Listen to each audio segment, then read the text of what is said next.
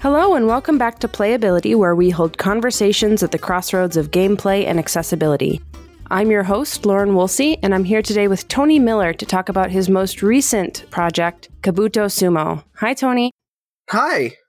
All right, so tell me about this game's backstory. I know I've seen a lot of the stages on social media, which has been awesome, but kind of give me an overall summary of how this game got to where it is.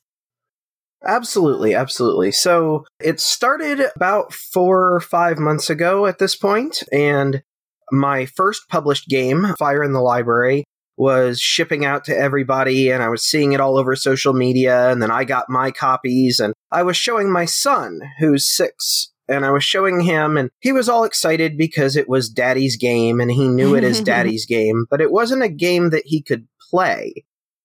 Fire in the Library has a lot of text. My six year old is not reading yet.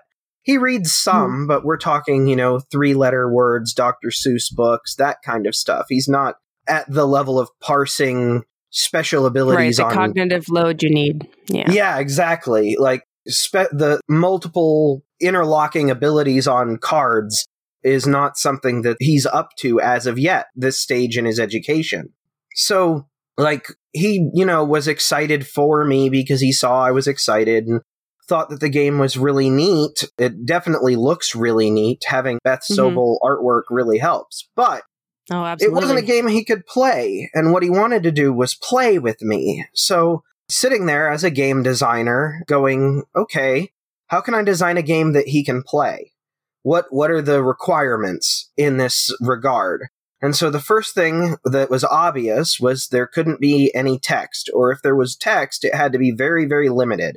Like, he knows right. his numbers, he knows his shapes, he knows small words, but I needed to keep reading requirements to the absolute minimum. So I started thinking about things that he likes and just kind of brainstorming, like, well, what does my son like? He likes, you know, Marvel comic books. He likes going to the arcades with me. He likes those coin pusher games that exist in arcades that people waste tons of money in. And as I'm thinking about this, like thinking about an analog board game design, pushing one thing with another thing is something that's very tactile, is very analog, and is something that, like, board games can do better than anybody else. Sure. So I kind of just latched onto this idea of, like, okay, so what he really likes is when the coin hits in exactly the right spot and the pusher arm comes down and creates that waterfall of coins off the end. That's like he lives oh, for those man, moments. Who doesn't love that though? yeah, I know, right? But we'll go to like an arcade and he'll spend all of his arcade money trying to make that happen. So I knew that this already was going to be a winning formula with him. But I had no idea what I was going to do. Like, how is this a game? That's, you know, a way to get you to spend all your money so that the house always wins. You know, there's got to be some some way to turn this into an actual game. So, not knowing what it was going to be game wise, I got my copy of Catacombs down off my shelf and grabbed all the big chunky wooden discs out of it. And Catacombs discs come in like four different sizes. They have the big, gigantic pieces that you stick through the holes in the board that act as walls and things. And then they have the medium sized pieces, which are the characters, the smaller size pieces, which are the, the little things like goblins and stuff. And then they have really tiny pieces that are like arrows and projectiles. Well, the little tiny pieces were right out. They were way too small.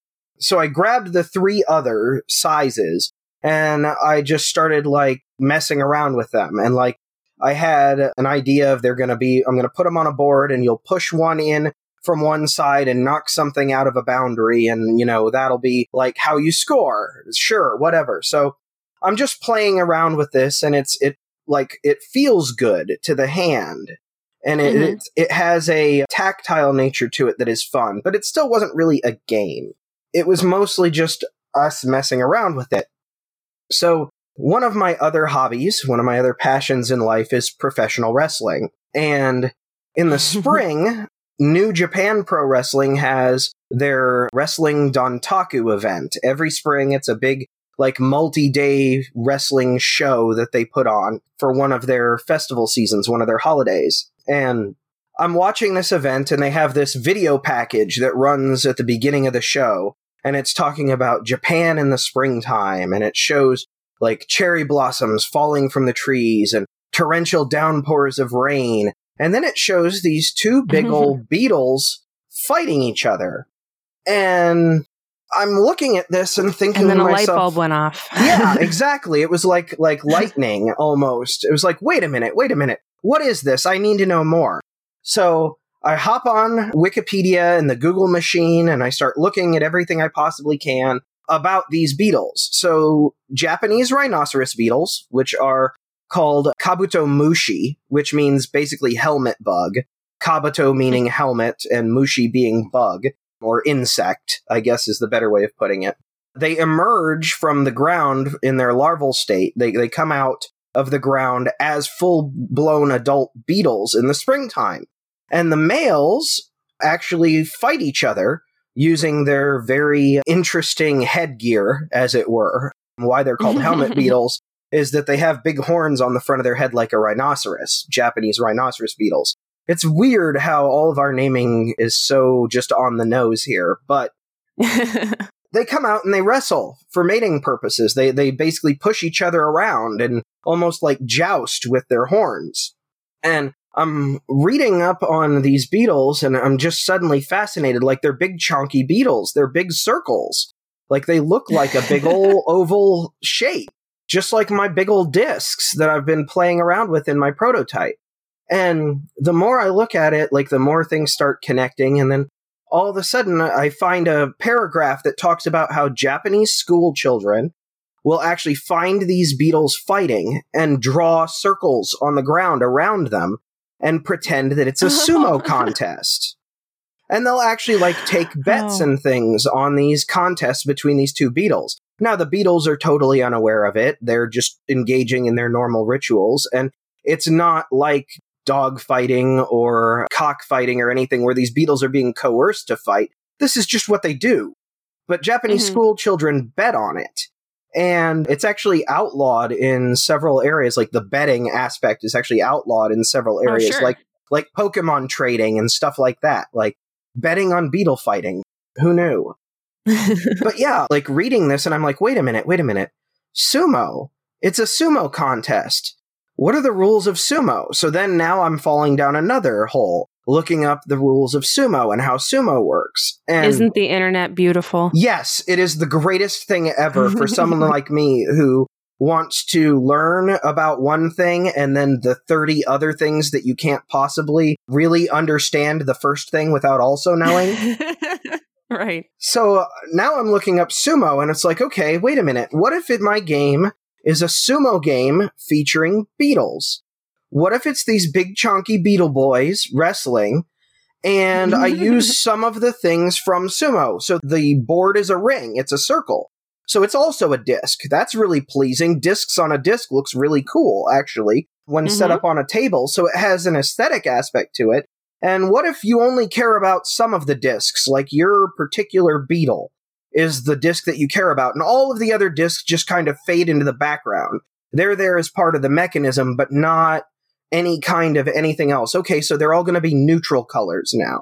So I want the beetles to be really basic primary colors that stand out, and all of the others to be neutrals, whites, grays, blacks, so that they just kind of are there and it's obvious that they're there, but they're in the background, and the two that you want to pay attention to are the real focus.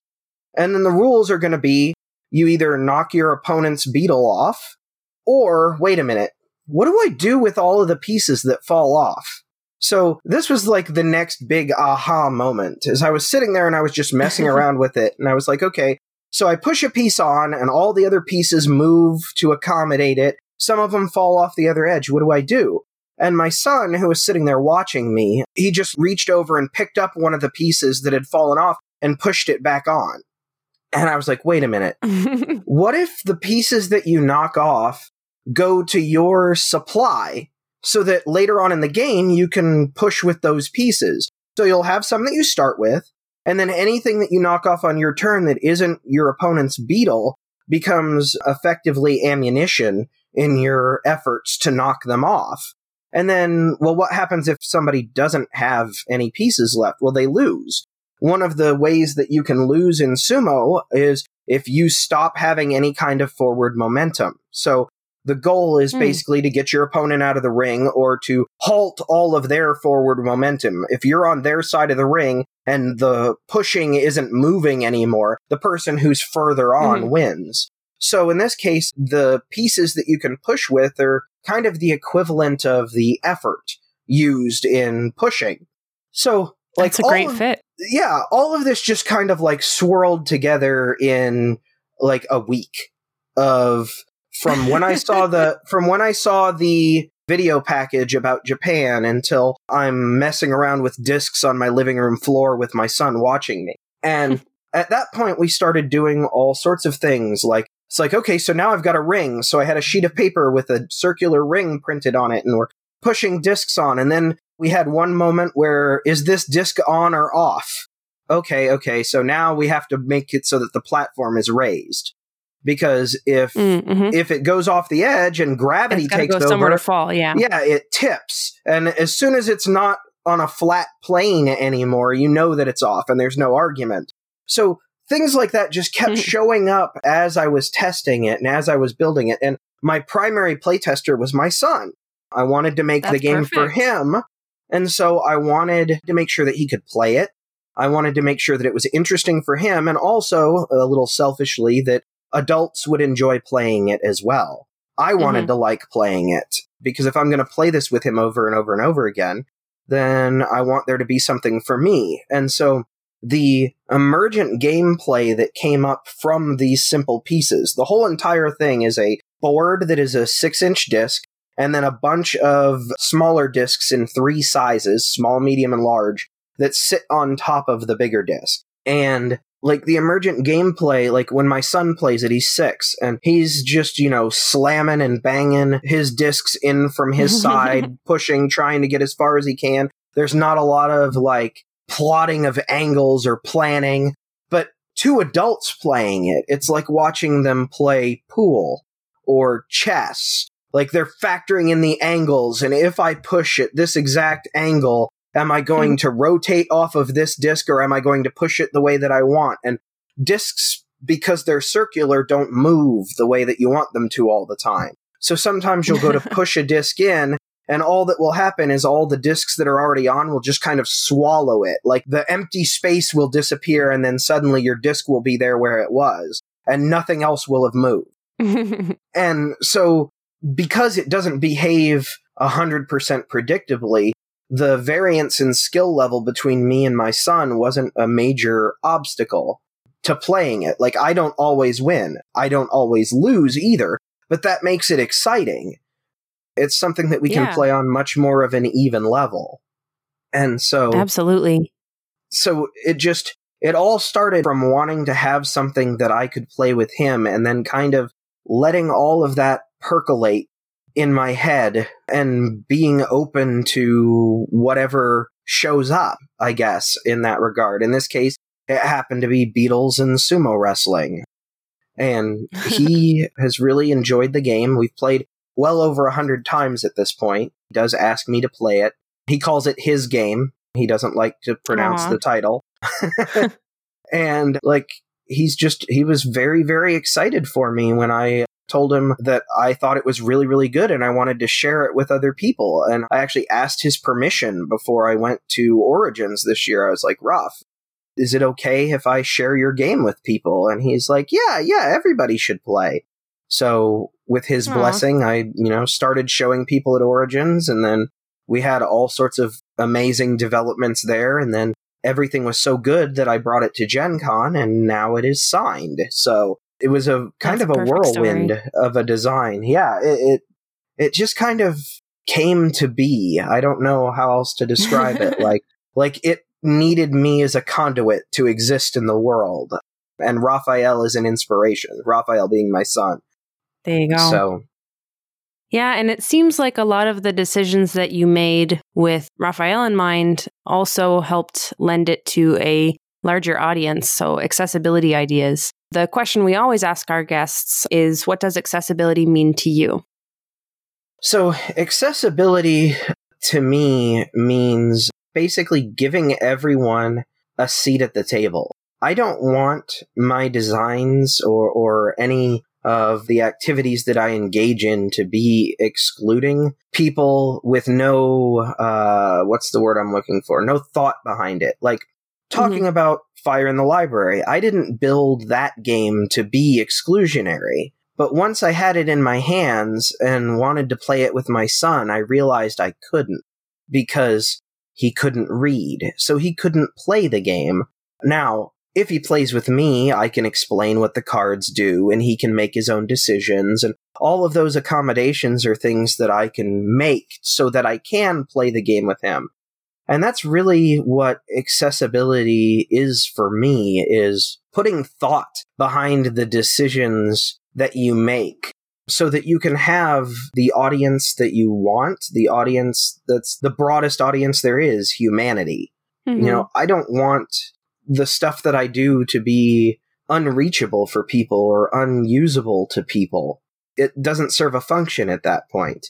I don't think of myself as an artist per se. Game design is art to some extent, but the primary reason I do it is to share it. And so that's, you know, accessibility is making sure that I can share it with the most people possible and making sure that in particular, the audience that you're looking at or approaching is a conscious decision on your part, and you're not unintentionally leaving anyone out. Fire in the Library right. as a game doesn't work if you can't read. But if that's the audience I'm designing for is people who can read, then it was a conscious decision to include words on the cards. Just like in mm-hmm. Kabuto Sumo, it was a conscious decision to not include any reading other than perhaps the rule book. So uh, that's just consciousness, I guess, in the grand scheme of things. Being conscious of why you're making the decisions you're making and who it impacts when you do. Yeah, absolutely. And I can see your game being played with people with drastically different skill levels, but also people who might not share a common language. They won't need to to play this game the same way that they wouldn't for something like chess. So that's always mm-hmm. nice. Now you mentioned oh, yeah, that the game is signed. Is a big deal. Yeah. Yes. When will the game be available for our listeners? So the game itself has been signed by Board Game Tables, the people who did On Tour and QE recently. Their model is basically Kickstarter and direct to consumer, so you should mm-hmm. expect mm-hmm. it to show up on Kickstarter in 2020. It is being Perfect. added to their lineup, so that'll be fun. Well, Austin, this was such a nice conversation, especially to get the whole flow of your like step by step thought process. A lot of the times designs take so long that designers kind of lose track of those concrete steps. And so it's really nice to get from you every single light bulb moment because it was such a quick development path, which sometimes mm-hmm. we can be lucky about. Yeah, sometimes it's really lucky and the inspiration just kind of hits you and things come together intuitively. And other times it takes a lot more pushing and pulling on threads to try and get things and twisting knobs. Gel. Yeah. yeah, exactly. Yeah. And being able to remember all of the moments, the instances where the perspective on it changed is definitely a benefit of a faster design process and really a uh, faster iterative loop just in general. If you have a yeah. game that takes, you know, 10 minutes to play like Kabuto Sumo does, you can get a lot more tests in than the four hour Euro. So it really lends itself to that kind of path. Perfect. Well, I'm really looking forward to playing the finished version. For our listeners who want to get in contact with you or kind of keep up with any updates, where can we find you on social media? So, the best place to find me is Twitter. I am there pretty much all the time. I am I'm very active there. It's kind of my home away from home as I work from home. I but I am at Bearded Rogue on Twitter, and you can find me talking about wrestling, mental health, board games, my own designs, and various other things at that location. It's always great to talk with you there. And it was great to talk with you here as well. We're out of time, but it was fabulous having you on. And I hope you have a wonderful afternoon. You too. Thank you very much for having me. This has been awesome. For more information about the topics that we discussed in this episode and the links that we just mentioned, we'll have those in the About This Episode section on our website at playabilitypod.com. And if our listeners have any questions or comments that you would like to share with us, please email us at playabilitypod at gmail.com and find us on major social media platforms as at playabilitypod. Thanks again for listening. Play with a new perspective.